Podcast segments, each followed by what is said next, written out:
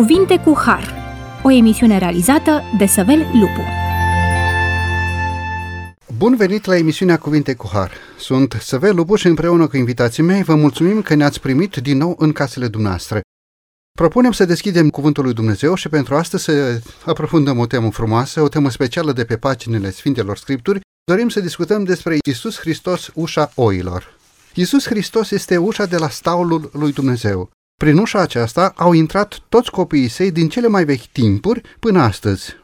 În Iisus Hristos, așa cum este arătat în ceremonii, cum era prefigurat în simboluri, cum este prezentat în descoperirile profeților, cum era și cum este dezvăluit în învățăturile date de Mântuitorul ucenicilor și prin minunile săvârșite în favoarea fiilor oamenilor, credincioșii de-a lungul timpului au văzut pe mielul lui Dumnezeu care ridică păcatul lumii.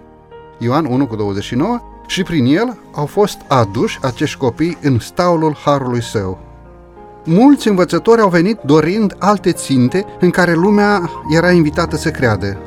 S-au inventat ceremonii, s-au inventat sisteme prin care oamenii sperau să primească îndreptățire și pace de la Dumnezeu. Și în felul acesta, oamenii erau invitați să intre în staulul Său. Dar unica poartă de a intra în staulul lui Dumnezeu este Iisus Hristos, Domnul.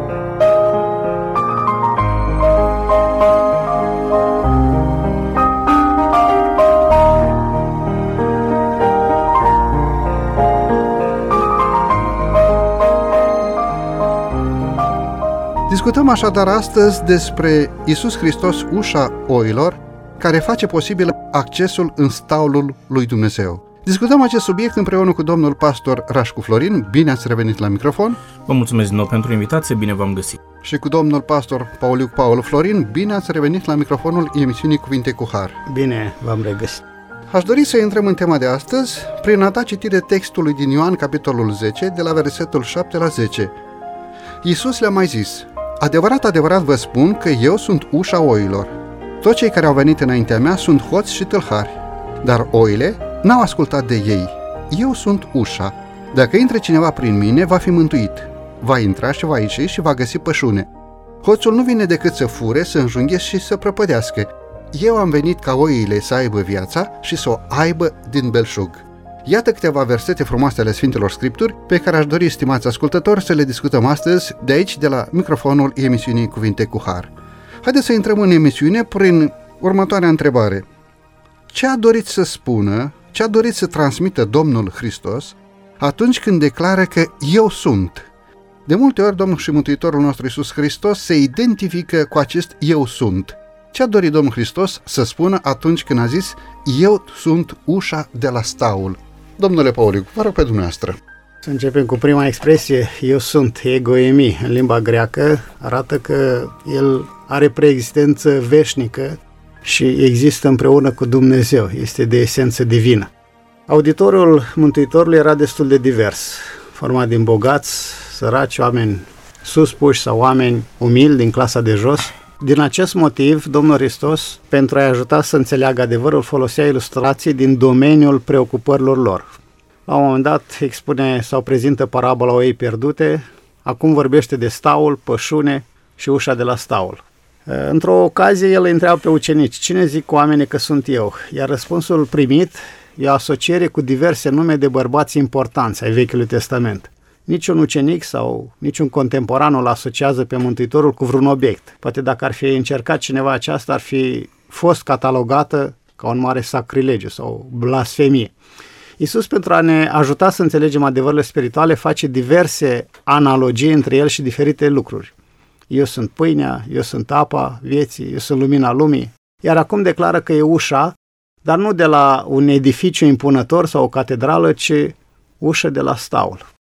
Ca să ne poată salva, Domnul Hristos a ales să îmbrace natura umană, să fie la fel ca și noi, să experimenteze durerile noastre, lacrimile noastre, ispitele, dar nu și înfrângerile noastre.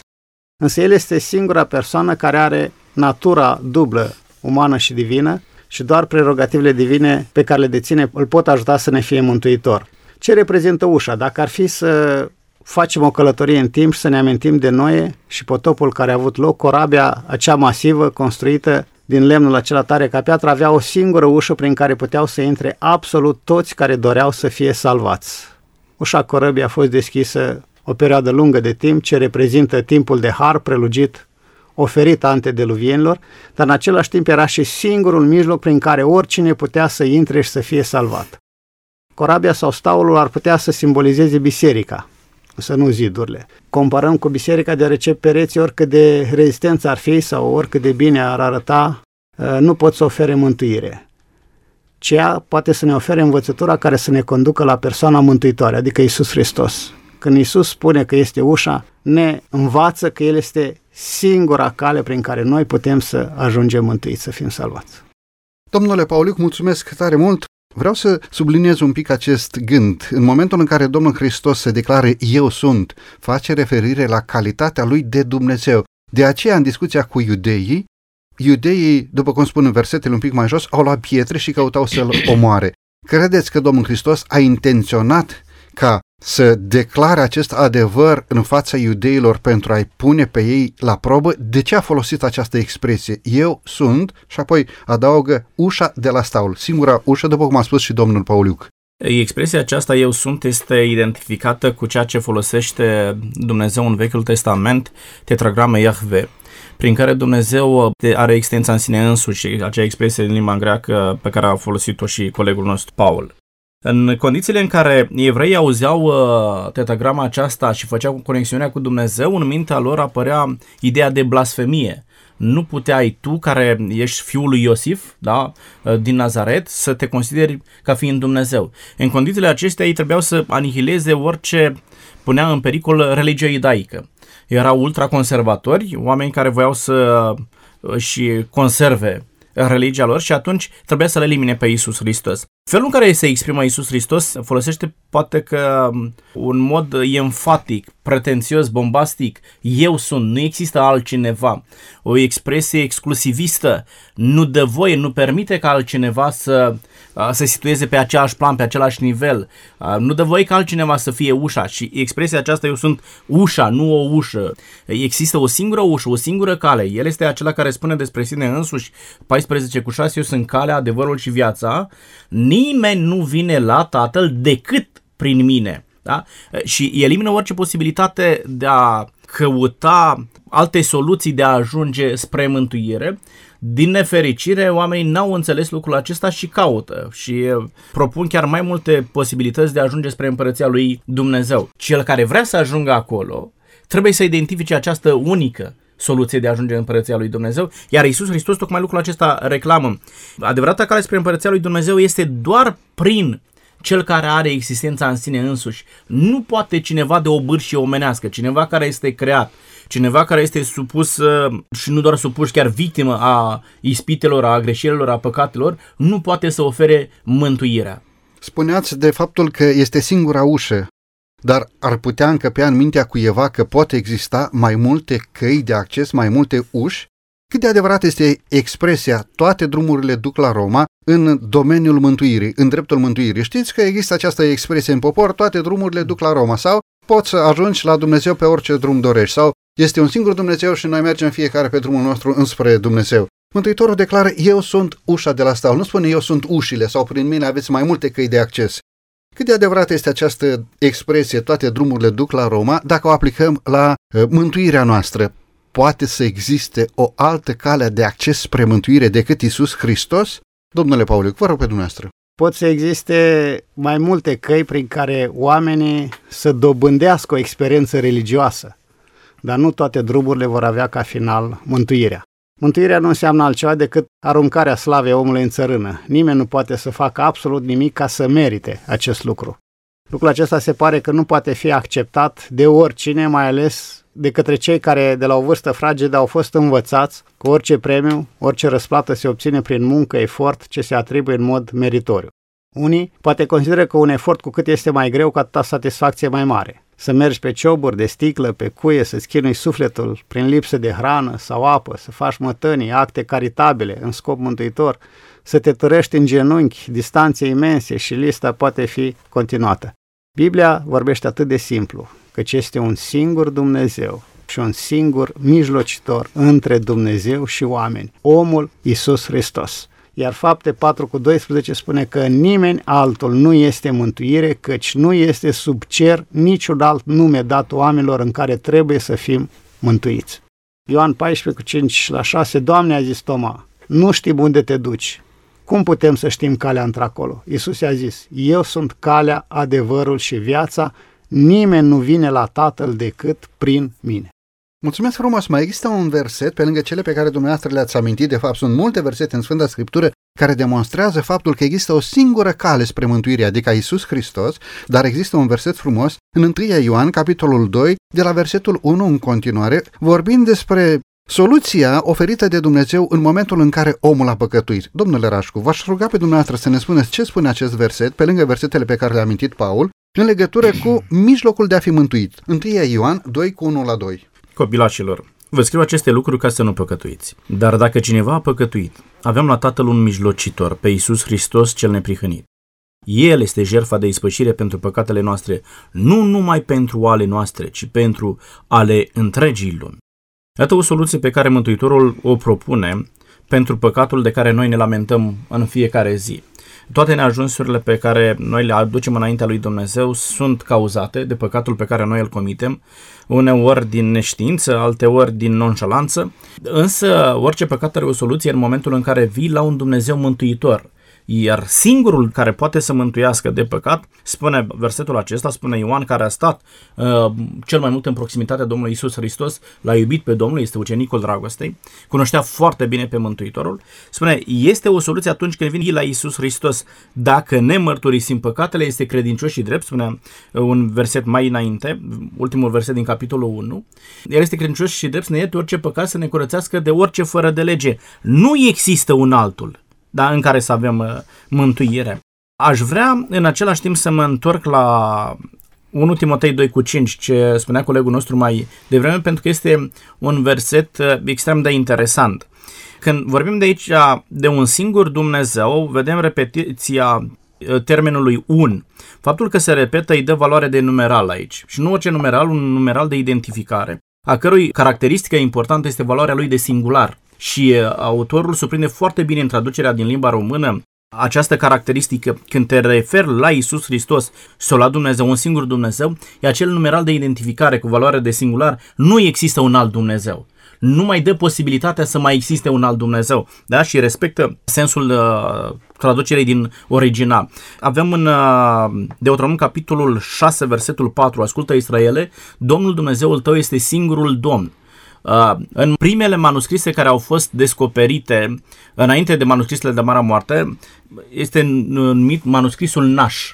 În manuscrisul acesta găsim, uh, pe lângă cele zece porunci, găsim și textul acesta din Deuteronom capitolul șase, versetul patru și versetul cinci. Ascultă Israele, Domnul Dumnezeul tău este singurul Domn, să iubești pe Dumnezeul tău din toată inima ta, din tot sufletul tău și cu toată puterea ta. Era gândirea de bază a iudeilor, a gândirii uh, monoteiste iudaice. Nu exista posibilitatea să incluzi un alt Dumnezeu în gândirea ta spirituală, religioasă. Ceea ce transmite Iisus Hristos aici este ceea ce ei deja știau din ceea ce devine pentru ei și tradiție. Da? Există un singur Dumnezeu și un element cu care ei se și îl lăudau, că e un popor monoteist, celelalte popoare erau popoare politeiste. Devenea aici o excludere socială a celorlalți, pentru că voi nu sunteți ca noi, noi avem un singur Dumnezeu, voi aveți un întreg panteon, motiv pentru care nu vă putem include în societatea iudaică. Ei, dar ceea ce reia Iisus Hristos, pe fondul gândirii iudaice, dar conform Sfintelor Scripturi, conform revelației lui Dumnezeu, este faptul că există un singur Dumnezeu. Nu ai o altă posibilitate de a veni spre mântuire decât prin unicul Iisus Hristos. Tot ceea ce stă în obligația celui care vrea să ajungă în împărăția lui Dumnezeu, ceea ce spune șaptesprezece cu trei, Iisus Hristos să te cunoască pe tine singurul Dumnezeu adevărat și pe Iisus Hristos pe care tu l-ai trimis. Deci singura obligație a celui care vrea să ajungă la împărăție este să descopere, să cunoască pe acest singur Dumnezeu. Am amintit textul din întâi Ioan, capitolul doi, versetul unu, în continuare, pentru că acest verset sublinează tocmai ceea ce dumneavoastră spuneați și ceea ce a spus și Paul. El este jertfa de ispășire pentru păcatele noastre și nu doar ale noastre, ci pentru ale întregii lumi. Sigur că da, pentru că Domnul și Mântuitorul nostru Iisus Hristos a fost cel care și-a întins mâna de bunăvoie pe lemnul crucii, fără ca să fie determinat sau obligat la actul acesta. Mântuitorul nu a fost determinat de argumentul dragostei, pentru a aduce jertfa de la Golgota. De aceea el are calitatea de mijlocitor între noi oamenii și Dumnezeul nostru. Foarte interesant cele două expresii. E un singur Dumnezeu, dar nu pentru un singur popor, da? Cum era gândirea ebraică. E un singur Dumnezeu, dar pentru toate popoarele. Da? Oamenii gândesc altfel. Noi suntem un singur popor mântuit, dar cu mai multe soluții spre mântuire. Și aici Hristos vine și corectează modul acesta de gândire. Este un singur Dumnezeu, dar nu e un Dumnezeu doar al lui iudeilor. E un singur Dumnezeu al tuturor popoarelor. Foarte frumoasă încheierea acestui verset, ci pentru ale întregii lumi, ceea ce dumneavoastră ați amintit. Bun, mulțumim, haideți să facem un pas înainte. Credeți că este important să fii împreună cu ceilalți credincioși în acest staul pe care îl recunoaște Dumnezeu prin Iisus Hristos? E important să fii într-un staul, dar în care staul? Care este acest staul pe care îl recunoaște Domnul Hristos? Și cât de important e să fii împreună cu frații tăi, frații tăi de credință în staulul respectiv. Domnule Pauliuc, vă rog pe dumneavoastră. Eu nu cred că e important să fii cu ceilalți credincioși, ci e foarte important. Omul putea să fie singur pe această planetă, însă Creatorul i-a făcut un ajutor potrivit. Scopul major al constituirii familiei nu a fost socializarea sau fericirea, ci mântuirea, toate celelalte derivă din aceasta. Nicăieri nu poți să descoperi propria radiografie mai bine decât în familie. Nicăieri nu ai posibilitatea să ierți mai mult, să îngădui mai mult, să dovedești altruism mai mult decât în familie. Aici se formează caracterul. Staulul ce este? O familie mai mare, o familie extinsă. Deși singurul mijloc de salvare e Iisus, totuși cei mântuiți trebuie să-și formeze un caracter apt pentru ceruri ca să stea o veșnicie întreagă în prezența unui Dumnezeu Sfânt. Și caracterul se formează, se cizelează foarte bine, nu când stai pusnic într-o chilie, ci când socializezi în familie și de ce nu și în biserică. Deși mântuirea este un act individual, în urma unei relații personale cu Iisus Hristos, totuși relațiile de dragoste dezinteresate trebuie să fie pe orizontală, nu doar pe verticală.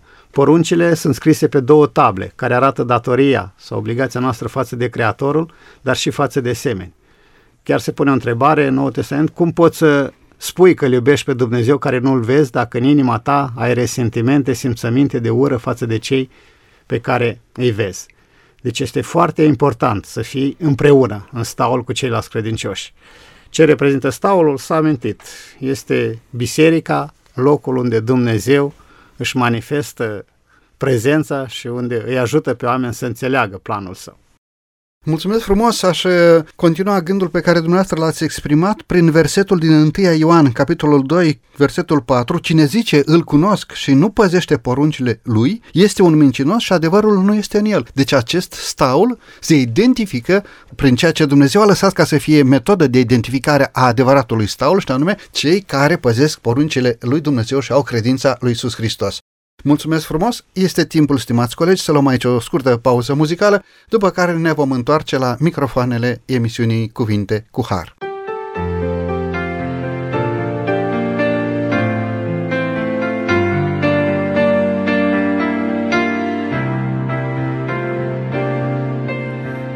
La mine, Iisuse, din țări ai venit, în adânc de păcat și dureri, mi-ai cuprins inima într-un dor nesfârșit, despre o lume mai bună în cer. Șoapta, Doamne, ți-ascult, când spre țara luminii mă chem. Ce am de ți-aș da, încă n-ar fi de ajuns, fiindcă Tu m-ai iubit mult mai mult.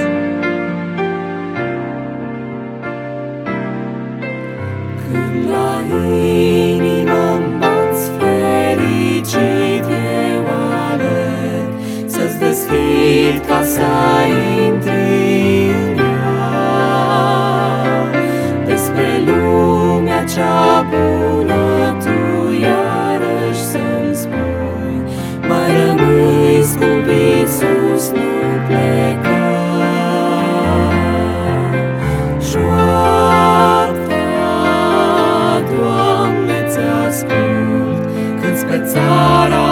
luminii mă chem. Tot ce am de ți-aș da, încă n-ar fi de ajuns, fiindcă Tu m-ai iubit mult mai mult. Șoaptă, Doamne, ți-ascult când spre țara luminii mă chem. Tot ce am de ți-aș da, încă n-ar fi de ajuns, fiindcă Tu m-ai iubit mult mai mult.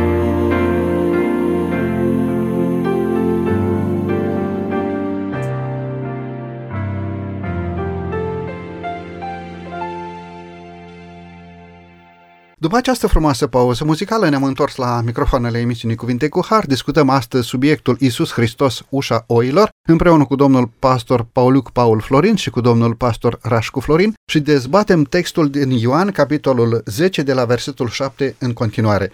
În prima parte a emisiunii am subliniat realitatea potrivit căreia Domnul și Mântuitorul nostru Iisus Hristos este singura cale spre mântuire. El însuși recunoaște acest exclusivism, recunoaște acest fapt că doar El este mijlocitor între om și Dumnezeu, și apostolii, ucenicii au primit acest adevăr și ne l-au transmis și nouă prin textul din întâi Timotei, capitolul doi, cu versetul cinci, verset pe care l-am dezbătut acum câteva minute înainte de pauză. În partea a doua a emisiunii aș dori, domnilor colegi și stimați ascultători, să intrăm printr-o întrebare. Ce înseamnă să intri pe ușa adevărată sau pe ușa corectă sau pe singura ușă de la staul recunoscută de Domnul Hristos, singura care poate să ducă la mântuire? Pentru că în societatea de astăzi sunt mulți învățători, luminați, maestri, guru, care propun și ei o alternativă la lucrarea de mântuire. Ce înseamnă să intri pe ușa adevărată, pe ușa corectă? Domnule Rașcu. Dar spunea Mântuitorul Ioan zece cu unu, adevărat, adevărat vă spun că cine nu intră pe ușă în staul oilor, ci sară pe altă parte, este un hoț și un tâlhar. Te așteptai ca Mântuitorul să spună că cine intră pe altă parte decât pe ușă nu este în avantajul lui, nu are decât să piardă, nu va beneficia de uh, resursele și de binecuvântările din staul sau din biserică, pentru că despre asta este vorba. Cine intră pe altă parte decât pe ușă, decât prin Iisus Hristos, este un hoț și un tâlhar. Deci reținem expresia aceasta, un hoț și un tâlhar.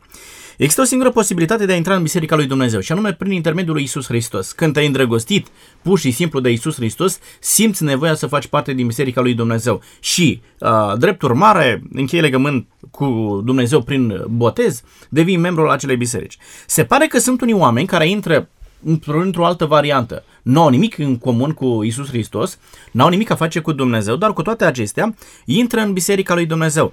Și aici Iisus Hristos identifică motivele pentru care un astfel de om poate intra în Biserica lui Dumnezeu. Cum poate cineva care intră într-o biserică, da, devine membru al unei biserici, să fie un hoț și un tâlhar? Păi, în momentul în care intri în Biserica lui Dumnezeu, tu te identifici cu biserica aceea și ești purtător al chipului lui Dumnezeu, a Dumnezeului căruia îi aparține biserica respectivă. Atunci când tu arăți o altă imagine a lui Dumnezeu, nu faci altceva decât să îl furi pe Dumnezeu de imaginea pe care ar trebui să o afișeze înaintea oamenilor. Cei care fac parte din biserica lui Dumnezeu declară ceva prin viața lor, prin comportamentul lor despre Dumnezeu. Tu declari cu totul și cu totul altceva și îl furi pe Dumnezeu de imaginea aceasta. Oamenii nu pot fi binecuvântați prin intermediul tău atunci când se uită la tine. Pentru că oamenii când se uită la copiii lui Dumnezeu, vă aduceți aminte ce spunea apostolul Petru? Pentru ca oamenii, văzând faptele voastre bune, să-L slăvească pe Dumnezeu. Cineva care intră în biserica lui Dumnezeu ca un hoț și un tâlhar, care are motive meschine, îl fură pe Dumnezeu de, de binecuvântarea aceasta. unu. Sunt unii care îi fură pe membrii, membrii din biserică de binecuvântare pe care aceștia o pot avea. Dumnezeu a pus în fiecare dintre noi daruri, talente, pe care noi le putem folosi pentru dezvoltarea bisericii din care facem parte. În condițiile în care noi intrăm din alte motive decât acela de a-L iubi pe Iisus Hristos în biserica respectivă, nu vom pune la schimbător talanții noștri. Nu vom folosi darurile noastre pentru beneficiul fraților noștri din biserică, ci dimpotrivă, prin disturbarea atmosferei din biserică, îi vă prejudicia pe oamenii aceia de binecuvântările pe care ei le pot primi atunci când vin la un serviciu de închinare. Sunt unii oameni care vin la biserică și fură biserica de misiunea pe care aceștia o pot face. Este unul să te bazezi, începi un proiect misionar într-o biserică, știi că ai o sută de oameni. Dar din cei o sută de oameni, optzeci sunt hoți și tălhari. Misiunea este prejudiciată acolo. Și Dumnezeu nu se poate bucura de binecuvântările pe care oamenii din afara bisericii le pot avea prin intermediul acelei biserici. Mai departe, patru. Oamenii îl fură pe Dumnezeu intrând în biserica lui Dumnezeu și, și financiar. Sunt unii oameni care intră în biserică doar pentru a avea beneficii financiare și vin acolo și se plâng că nu au, că nu pot, că nu se descurcă și așa mai departe.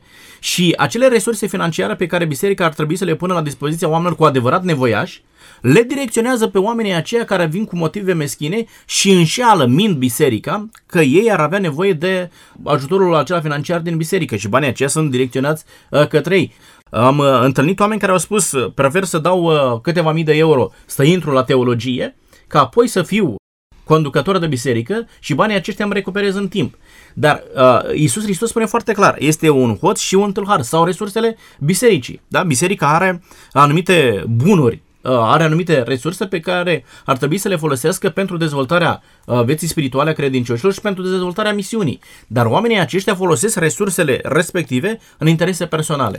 Aceștia nu sunt altceva decât ceea ce spune Mântuitorul, sunt hoți și tâlhari. Versetul pe care l-ați subliniat punctează foarte clar ideea cisare pe altă parte. Deci însuși Mântuitorul recunoaște că oamenii își vor găsi această posibilitate de a încerca să vină spre mântuire nu prin el ca Domn și Mântuitor, ci încearcă să sară prin altă parte. Mulțumesc frumos! Domnule Pauliuc?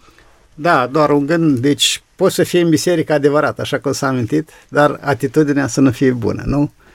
E, poți să ai o atitudine liberală, da, Dumnezeu e bun, te iartă, poți să trăiești cum vrei, e, o viață duplicitară, deci ceea ce spui nu este acoperit de ceea ce faci, ceea ce trăiești și poate să fie și o atitudine legalistă. Ești în biserica adevărată a lui Dumnezeu, dar susții că doar prin anumite fapte, prin păzirea legii, trebuie să ajungi mântuit. Asta înseamnă să sari pe altă parte. Nu degeaba Domnul Hristos i-a mostrat atât de rău pe farisei, în momentul în care ei propuneau o cale de mântuire prin sine însuși sau prin îndeplinirea unor ceremonii legate de legea ceremonială. Vă rog, domnule Florin. Ținând cont de lucrurile acestea, eliminăm doctrina mântuirii prin biserică, da? Doctrina care există în unele biserici și trebuie să acceptăm unica mântuire prin Iisus Hristos. Nu faptul că faci parte dintr-o biserică te va mântui, ci faptul că ai intrat într-o biserică prin intermediul lui Iisus Hristos și ai intrat în biserica lui Dumnezeu. Mergem un pic înainte. Care este înțelesul acestei expresii pe care o descoperim în Luca, capitolul treisprezece și în Matei, capitolul șapte? Ușa cea strâmtă care duce spre mântuire. Poarta cea strâmtă care merge spre viață. Domnule Pauliuc, vă rog pe dumneavoastră, ce înseamnă această ușă strâmtă? Cea mai mare putere pe care o avem noi pământeni este voința, însă depinde de partea cui așezăm voința noastră. Mântuirea, deși este o certitudine la ora actuală, deoarece Iisus a ascultat în mod desăvârșit de voința divină, natura umană, oferându-ne în același timp un exemplu, totuși depinde de alegerea noastră. Bucuriile vor fi imense. Limbajul nostru este prea limitat să descrie tot ce se pregătește din partea cerului pentru cei mântuiți, dar sunt și anumite responsabilități din partea candidaților la mântuire. Aceste responsabilități pot fi asociate cu ușa cea strâmtă. De ce? Făceai parte dintr-o majoritate. Acum, acceptându-L pe Hristos, faci parte dintr-o minoritate. E posibil să ai un anumit stigmat. Posibil. Da? Cei trei tineri au fost salvați din foc datorită credinței. Dar foarte mulți creștini au murit datorită credinței arși pe rug. E posibil să nu fie înțeles de cei dragi din familie. Ești căsătorit și la un moment dat soțul sau soția, când aude că l-ai acceptat pe Hristos, să te abandoneze, să dea divorț. Poți să fii alungat de acasă de cei dragi. Am întâlnit chiar la un moment dat un tânăr de șaisprezece ani care, după ce a luat decizia de a intra în biserică, de a deveni membru, a fost alungat de acasă de părinți. L-au bătut crunt și a spus că nu mai au ce căuta acasă. E, e ușa cea strâmtă. Poți să-ți pierzi locul de muncă, să pierzi un an de facultate din cauza examenului de admitere sau sesiunea care a fost sâmbăta sau chiar restanța. Deci lista aceasta poate fi continuată. Sunt multe lucruri care pot deveni pentru unii inconveniente, însă Apostolul Pavel spune, dacă le punem în balanță cu ceea ce a fost pregătit pentru noi, nu se poate compara una cu alta. Mulțumesc frumos! Ușa cea strâmtă, domnule Florin, vă rog, ce este ușa cea strâmtă? Cum putem să explicăm cuiva care poate nu este un om spiritual expresia Domnului Hristos care zice ușa cea strâmtă care duce spre mântuire? Cei credincioși de multe ori au fost determinați de credința pe care aveau în Hristos să facă față unor grele persecuții din partea celor care n-au nicio teamă de Dumnezeu. Vă rog și pe dumneavoastră. O expresie foarte cunoscută de către ascultătorii Domnului Iisus Hristos. Cetățile din timpul acela erau așezate pe munte. La intrarea în cetate exista poarta, iar oamenii după ce ieșeau din cetate și se îndeletniceau cu treburile zilnice din afara cetății, le rămânea puțin timp să mai ajungă până seara în cetate, pentru că la pusul soarelui se închidea poarta în cetate, pentru nu a intra cotropitorii. Și ca să poți ajunge acolo, trebuia să alergi pe munte, trebuia să te uh, chinui, așa spune, nevoiți-vă să intrați pe poarta cea strâmtă, ca să ajungi până la pusul soarelui să intri în cetate. E un termen interesant pe care îl folosește Mântuitorul aici, agonizomai, ceea ce devine în limba română a agoniza, o luptă pe viață și pe moarte. Să ajunge acolo. E un termen folosit la data aceea în lumea sportului pentru a ajunge la capăt, la, la obiectivul pe care ți l-ai propus, trebuia să lupți pe viață și pe moarte. Țineți minte că, în mod special la atletism, unul singur ajungea, unul singur lua premiul și este un paralelism pe care îl face și Apostolul Pavel. Da? Ajungi până la capăt să câștigi cununa. Ei, în momentul în care Mântuitorul folosește termenul acesta și redă expresia aceasta, arată lupta pe viață și pe moarte pe care trebuie să o ducă credinciosul pentru a intra pe această poartă strâmtă. Exact ce spunea Paul mai devreme, sunt oameni care trebuie să își abandoneze familiile, sunt oameni care trebuie să-și abandoneze munca, trebuie să-și abandoneze prietenii, nu în ideea că și-ar dori locul acesta, dar pur și simplu sunt nevoiți să piardă tot acest suport emoțional, spiritual, moral, doar ca să-și ducă la îndeplinire obiectivul pe care ei și l-au propus, și anume de a intra pe poarta cea strâmtă în biserica lui Dumnezeu. Pentru că oamenii aceștia au înțeles un lucru. Nu poți să intri oricum pe poarta cea strâmtă. Nu poți să intri și să fii un hoț și un tâlhar. Adică, și aici vreau să mă explic ca să înțeleagă ascultătorii noștri. Sunt unii care îi spun așa, domnule, uite, ca să nu-mi pierd prietenii, mă duc și mă pocăiesc, intru în biserică, dar mă mai duc fără să știe nimeni și cu prietenii mei la o bere. După aceea, că oricum nu știu cei din biserică lucrul acesta. Și în felul acesta sunt și în biserică, dar mi-am rămas și cu prietenii mei. Mă mai duc la un, câte un chef cu ei. Poate că nu stau acolo și beau neapărat o țuică, dar beau și eu un suc, dar sunt cu ei, cu prietenii mei. Și am păcat lucrurile acestea. Și Mântuitorul spune, oamenii aceștia sunt hoți și tâlhari, adică prejudiciază imaginea lui Dumnezeu. Nu poți să intri în biserica lui Dumnezeu, dar în același timp să rămâi și cu lumea. Spune Iisus Hristos, nu iubiți lumea și lucrurile din ele, da? Nu, nu încercați să fiți persoane tipice în împrejurări tipice. Ești credincios la biserică și ești un om de chef și de nebunii în momentul în care ești în afara bisericii. În momentul în care ai decis să intri în biserica lui Dumnezeu, duci o luptă pe viață și pe moarte. O luptă cu ispitele care te-au tentat înainte. O luptă cu adicțiile pe care le-ai avut înainte de a intra în biserică. Și sunt oameni care trec pe lângă o crâșmă, salivează pur și simplu. Sunt oameni care trec pe lângă cineva care au o țigară în, în mână, nu știu ce să facă, să plece de acolo și i-ar veni să, pur și simplu să ia țigara din mână și să fumeze și el. Este o luptă permanentă pe care o duci pentru a rămâne un om credincios în biserica lui Dumnezeu.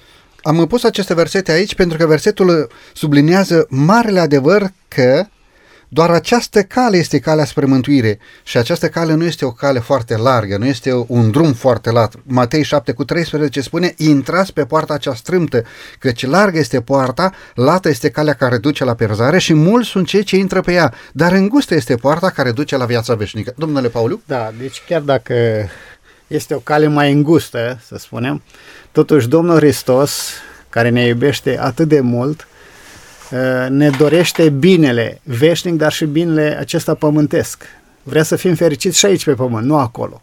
Și prin urmare, chiar dacă trebuie să renunțăm la anumite lucruri, deci ne schimbăm stilul de viață, nu mai poți să mănânci orice, nu mai poți să bei orice, nu mai poți să asculți orice fel de muzică, nu mai poți să trăiești oricum. Lucrurile acestea sunt doar pentru binele nostru. vor atrage după sine doar binecuvântări. Vedeți, a intra pe ușa cea strâmtă este condiția pe care Domnul o pune pentru mântuire. Nu este condiția omului, este condiția lui Dumnezeu. Intrarea se realizează numai printr-o voință predată înaintea lui Dumnezeu. Putem înțelege că răscumpărarea cuprinde și această invitație din partea lui Dumnezeu. Posibilitatea de răscumpărare se realizează doar prin intrarea prin poarta cea strâmtă în casa unde este stăpân Domnul și Mântuitorul nostru Iisus Hristos.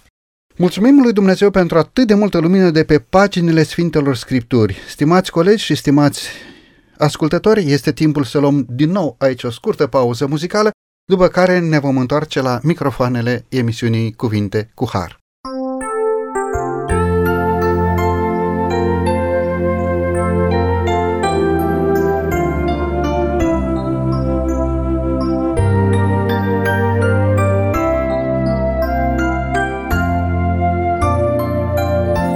De avem o speranță pe-al lumii hotar, o rază de viață cu pace și har. De avem ce să credem când totul-i sfârșit, e doar că la cruce, la marea Iisus a jertfit.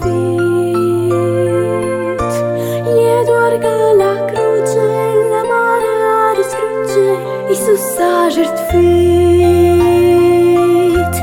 De avem peste noapte un alt răsărit, un dor de departe, aproape-n să spunem în ceasul trudit, e doar că în iubire spre ta izbăvire Iisus a jertfit. E doar că în iubire spre ta izbăvire Iisus a jertfit.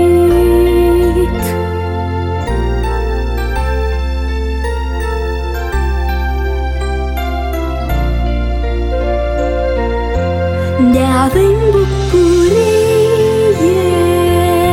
slăvim jertfa lui, de știm fericire, cântăm Domnului. Ne avem o nădejde, e doar Golgota, o scumpă comoară și veci primăvară, dragostea sa, o scumpă comoară și veci primăvară, e dragostea sa.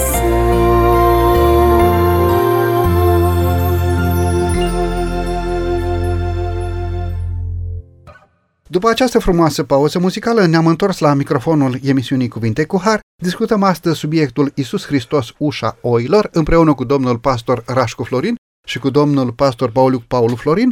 Discutăm despre singura cale de mântuire. În prima parte a emisiunii am văzut acele versete ale Sfintelor Scripturi care ne vorbesc despre faptul că singurul mijlocitor între Dumnezeu și om este omul Iisus Hristos, singurul mântuitor, deoarece El a întins mâna pe lemnul crucii și s-a jertfit pentru ca să ne aducă izbăvire de sub puterea morții. În cea de-a doua parte a emisiunii am discutat ce înseamnă să intri pe ușa cea strâmtă, ce înseamnă acest concept pentru biserica de astăzi. Aș dori să mergem mai departe, aș dori să pășim înainte în emisiunea de astăzi și aș vrea să vă întreb ce ne spune Domnul Hristos atunci când declară că cel care va intra prin Mântuitorul va intra, va ieși și va găsi pășune proaspătă. În textul din Ioan șapte cu șaisprezece, Mântuitorul zice: învățătura mea nu este a mea, ci a celui ce m-a trimis pe mine. Dacă vrea cineva să facă voia lui, va ajunge să cunoască dacă învățătura este de la Dumnezeu sau dacă eu vorbesc de la mine. Pun această întrebare deoarece din staul de obicei se iese pentru a găsi pășune. Domnul Hristos spune: va intra și va găsi pășune, va ieși și va găsi pășune. Ce înseamnă această expresie? Să găsești pășune proaspătă. Ce ar însemna această pășune proaspătă? Domnule Pauliuc, vă rog pe dumneavoastră. Pășunea înseamnă hrană, iar hrana este cea care conferă trupului substanțele nutritive necesare, adică energia care dă viață. Când ajungi să găsești pășune, să descoperi învățăturile lui Iisus, că El ne iubește necondiționat, în mod constant, că El este neschimbător. Când ajungem să conștientizăm faptul că El este la cârma Universului, dar e interesat și de fiecare detaliu al vieții noastre, că nu îngăde nici măcar o lacrimă în plus, că absolut tot ce se întâmplă e pentru binele veșnic. Când ajungem să înțelegem cum va fi veșnicia alături de Dumnezeu și de toți cei mântuiți, aceasta nu ne poate da decât viață. Iar mesajul, deși e din veșnicii, el are o conotație de prospețime atunci când îl aplici personal la viața ta. Înțelegem că această expresie pășune proaspătă este aplicată de Domnul Hristos la învățătura curată din Sfintele Scripturi. Și dacă punem în context această declarație a Domnului Hristos cu alte declarații, eu sunt pâinea vieții care vine din cer, eu sunt apa vie, descoperim faptul că Mântuitorul se identifică cu acea hrană care hrănește sufletul, cu acea hrană care aduce binecuvântare, cu acea hrană spirituală care aduce viață și nu doar viața pentru pământul acesta, ci aduce viața veșnică pentru lumea, pentru viața veacului care are să vină. Domnule Florin, dacă înțelegem că pășunea proaspătă înseamnă hrană spirituală proaspătă, curată, vreau să vă întreb pe dumneavoastră, poate să existe și o pășune contaminată? Ce înseamnă o pășune contaminată? Sau pășune consumată fiind să-ți facă probleme, să-ți aducă probleme? Cam ce ar însemna în lumea de astăzi pășunea proaspătă și ce ar însemna pășunea contaminată? Vă rog. Întotdeauna Satan a fost foarte interesat să pervertească ceea ce Dumnezeu a lăsat. Și de atâtea mii de ani de când se îndeletnicește cu acest lucru, a devenit atât de expert încât greu îți dai seama care este hrana curată și care este hrana contaminată. De-a lungul timpului cunoaștem foarte multe erezii care au intrat în biserică și oamenii au încercat să ajungă la Dumnezeu pe alte căi decât prin intermediul ușii. Ne uităm în epistolele lui Ioan, ceea ce de atunci reclamă prezbiterul bisericii, gnosticismul, prin care oamenii spuneau că noi putem să ajungem la cunoașterea de Dumnezeu doar prin intermediul minții. Nu ai nevoie de Iisus. Vine Iisus și spune, eu sunt calea, adevărul și viața, nimeni nu vine la Tatăl decât prin mine. Și vin gnosticii din perioada aceea și spun, domnule, noi putem ajunge doar prin gnoză, prin cunoaștere rațională, putem să ajungem la Dumnezeu, eliminând astfel pe Iisus Hristos. Nu mult mai târziu apare Arie care spune, de ce batem atâta monedă pe Iisus Hristos? Că Iisus Hristos, o avea el ceva esență divină, dar nu este de aceeași esență cu Tatăl. El nu este făcut, ci este născut, este un, un fiu, da? Motiv pentru care la trei sute douăzeci și cinci se uh, adună primul conciliu ecumenic și stabilește doctrina aceasta a Trinității. Ei, și de-a lungul timpului tot au apărut astfel de uh, erezii prin care cuvântul lui Dumnezeu, prin care mesajul curat al lui Dumnezeu să fie pervertit. Nu au eliminat în totalitate pe Dumnezeu, dar l-au lăsat acolo și i-au dat o altă imagine. Da? Astăzi ne luptăm cu secularismul și oamenii spun, doamne, ideea de Dumnezeu este deja una învechită, depășită. Să mai crezi astăzi în Dumnezeu deja nu mai, nu mai este în trend cu gândirea modernă. Și în schimb oamenii aceștia fac un lucru. În momentul în care ajung în necaz, într-un mod involuntar, ridică ochii spre cer și spun, Doamne, ajută-mă. Da? Sau, Doamne, scapă-mă. De unde vine ideea aceasta? Acel uh, gând al veșniciei pe care Dumnezeu l-a pus în mintea lor la creațiune, dar ce spune Eclesiastes trei unsprezece, Dumnezeu a făcut orice lucru frumos la vremea lui și a pus în mintea lor gândul veșniciei, uh, te trezește atunci când este cel mai greu să te îndrepți spre Dumnezeul adevărat. Oamenii care vor să înțeleagă unde găsesc hrana curată, pentru că la un moment dat multitudinea de biserici prezent într-un anumit teritoriu, creează și o notă de confuzie pentru oamenii care îl caută pe Dumnezeu. Și oamenii se întreabă, pentru că fiecare biserică spune, Doamne, la noi este adevărul, la noi ar trebui să vii, la noi ar trebui să te botezi și așa mai departe. Mai întâi de toate, nu căutați o biserică. Căutați mai întâi de toate să-L cunoașteți pe Iisus Hristos din Sfânta Scriptură și apoi cunoașterea de Iisus Hristos din Sfânta Scriptură vă va îndrepta către o biserică. Bucurați-vă de hrana curată. Sunt unii din nefericire, sunt unii conducători religioși care nu permit ca cei care îl caută pe Dumnezeu să citească Biblia și le oferă cărți. Că a scris-o nu știu cine, că a scris-o nu știu care sfânt și așa mai departe. Vreau să înțelegem un lucru. Singura sursă spre Dumnezeu este Sfânta Scriptură. Și în perioada Domnului Iisus Hristos existau scrieri. Da? În perioada Domnului Iisus Hristos căuta, existau scrieri. Dar niciodată Iisus Hristos nu a făcut trimitere la alte scrieri decât la Sfânta Scriptură. Vorbim de lucrurile spirituale. Niciodată Iisus Hristos n-a făcut și putea face. Și vă asigur că cunoștea lucrurile acestea, n-a făcut trimitere nici la Platon, nici la Aristotel, nici la Socrate. A nu se înțelege că este rău să citești lucrurile acestea, dar nu pentru a merge spre mântuire, nu pentru a-L cunoaște pe Dumnezeu. Dacă vrei să ai o imagine de ansamblu a lumii în care trăiești, dacă vrei să ai o imagine de ansamblu a gândirii de atunci și a influențelor care au existat în gândirea uh, contemporană a acestor oameni, este foarte bine, pentru că lucrurile acestea s-au dezvoltat uh, pe viitor. Uh, cei din perioada Domnului Iisus Hristos imediat au resuscitat platonismul și apare neoplatonismul.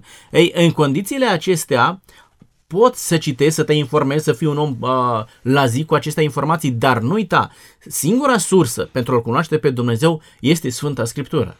Domnul Hristos folosește expresia aici, găsi pășune proaspătă. Nu spune conserve, nu spune hrană congelată, nu spune uh, hrană uh, pusă la borcan, ci Mântuitorul oferă un izvor de apă a vieții. Mântuitorul oferă trupul său ca adevărată hrană, pâinea vieții venită din cer. Domnule Pauliuc?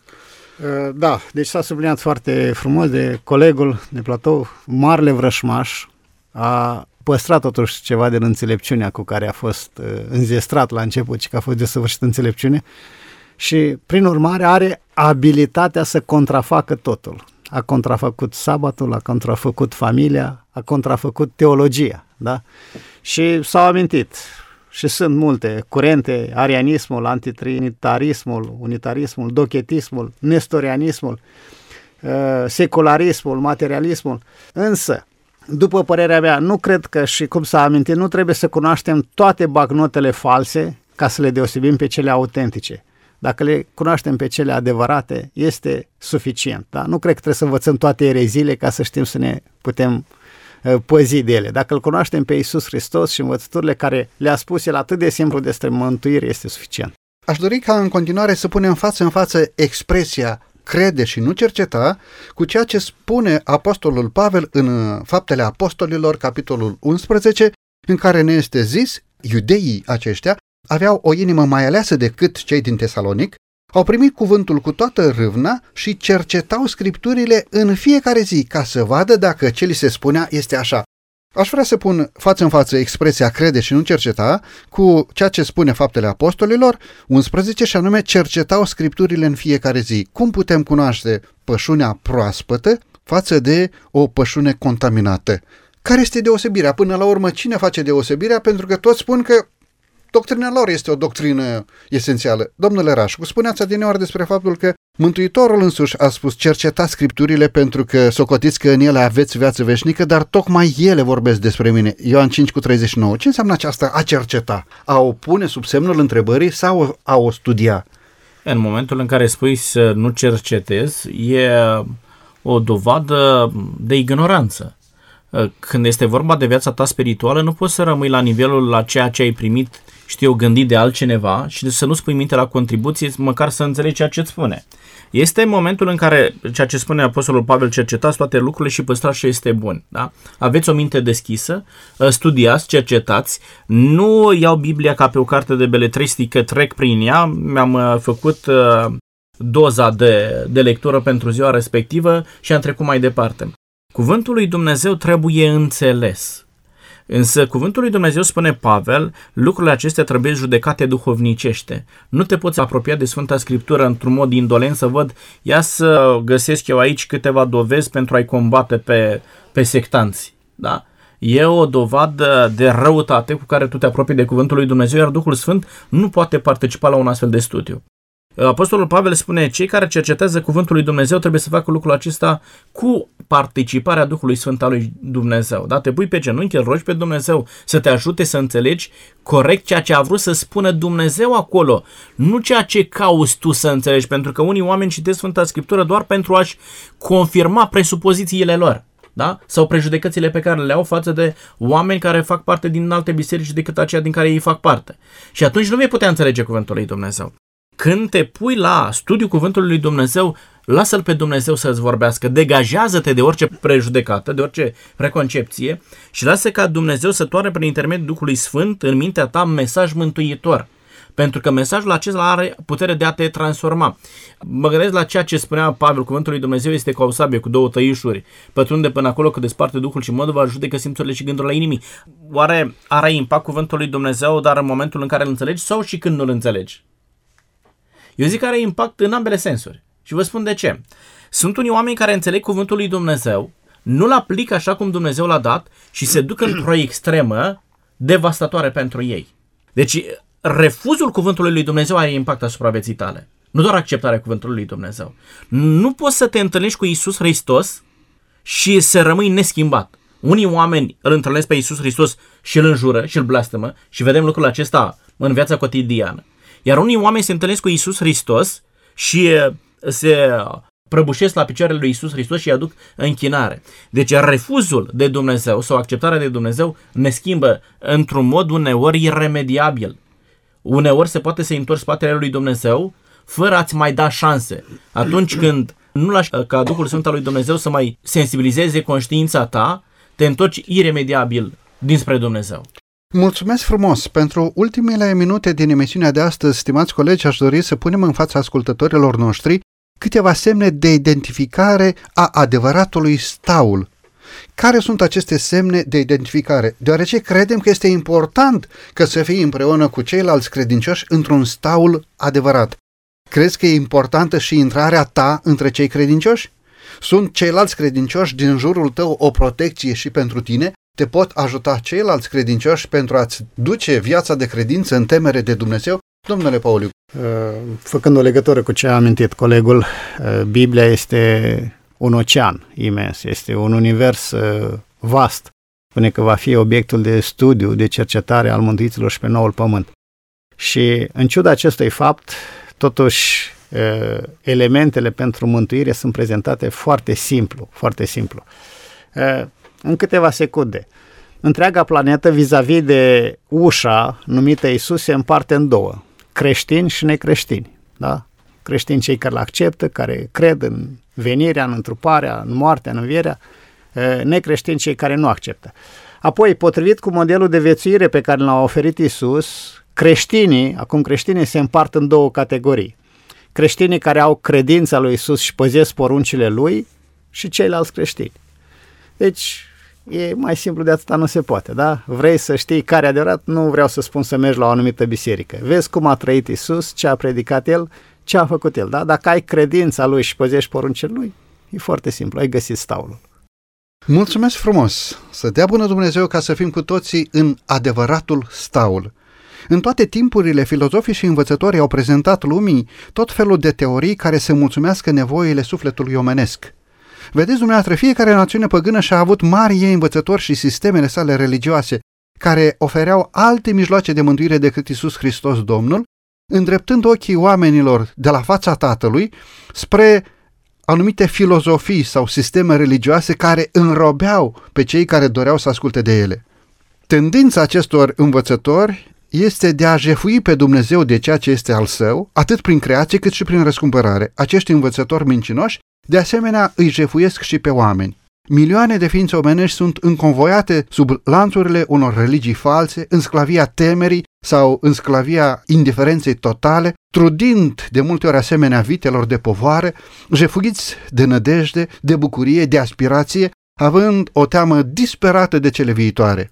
Iisus Hristos vine și spune tuturor acestora, eu sunt ușa, eu sunt pâinea vieții, eu sunt apa vie. Eu sunt păstorul cel bun. Numai Evanghelia Harului lui Dumnezeu poate influența sufletul. Contemplarea iubirii lui Dumnezeu manifestată prin Fiul Său va mișca inima, va trezi puterile minții, așa cum nimic altceva nu poate face. Hristos Iisus Domnul, ușa oilor, care facilitează accesul în staul, a venit ca să poată crea din nou în om chipul lui Dumnezeu și în oricine care dorește să se asemene cu Dumnezeu, Iisus Hristos lucrează lucrarea mântuitoare. Mulțumim lui Dumnezeu că prin Iisus Hristos avem acces spre mântuire. Domnilor colegi, vă mulțumesc pentru că astăzi ați lăsat treburile dumneavoastră, ați pus deoparte din timpul dumneavoastră pentru a fi împreună la microfonul emisiunii Cuvinte cu Har. Domnule Rașcu, mulțumesc mult! Și eu vă mulțumesc! Domnule Pauliuc, mulțumesc și dumneavoastră pentru că astăzi ați fost din nou în fața microfonelor acestei emisiuni. Eu vă mulțumesc pentru invitație! Stimați ascultători, vă mulțumim din toată inima pentru faptul că timp de cincizeci de minute ați rămas alături de noi, alături de emisiunea Cuvinte cu Har. Binecuvântarea lui Dumnezeu să fie peste fiecare dintre dumneavoastră.